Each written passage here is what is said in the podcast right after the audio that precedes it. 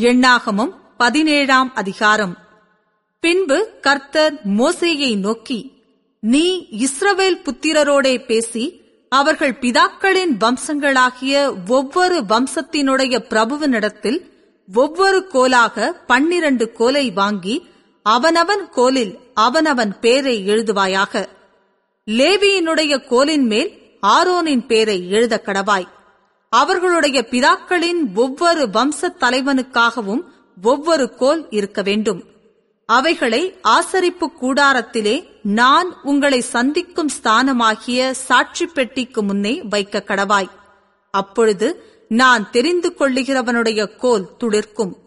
இப்படி இஸ்ரவேல் புத்திரர் உங்களுக்கு விரோதமாய் முறுமுறுக்கிற அவர்கள் முறுமுறுப்பை என்னை விட்டு ஒழிய பண்ணுவேன் என்றார்.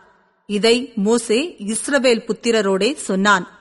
அப்பொழுது அவர்களுடைய பிரபுக்கள் எல்லாரும் தங்கள் பிதாக்களுடைய வம்சத்தின்படி ஒவ்வொரு பிரபுவுக்கும் ஒவ்வொரு கோலாக பன்னிரண்டு கோல்களை அவனிடத்தில் கொடுத்தார்கள்.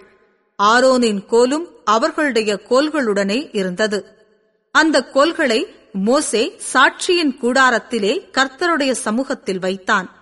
மறுநாள் மோசே சாட்சியின் கூடாரத்துக்குள் பிரவேசித்த போது இதோ லேவியின் குடும்பத்தாருக்கு இருந்த ஆரோனின் கோல் துளித்திருந்தது அது துளிர்விட்டு பூ பூத்து வாதுமை பழங்களை கொடுத்தது.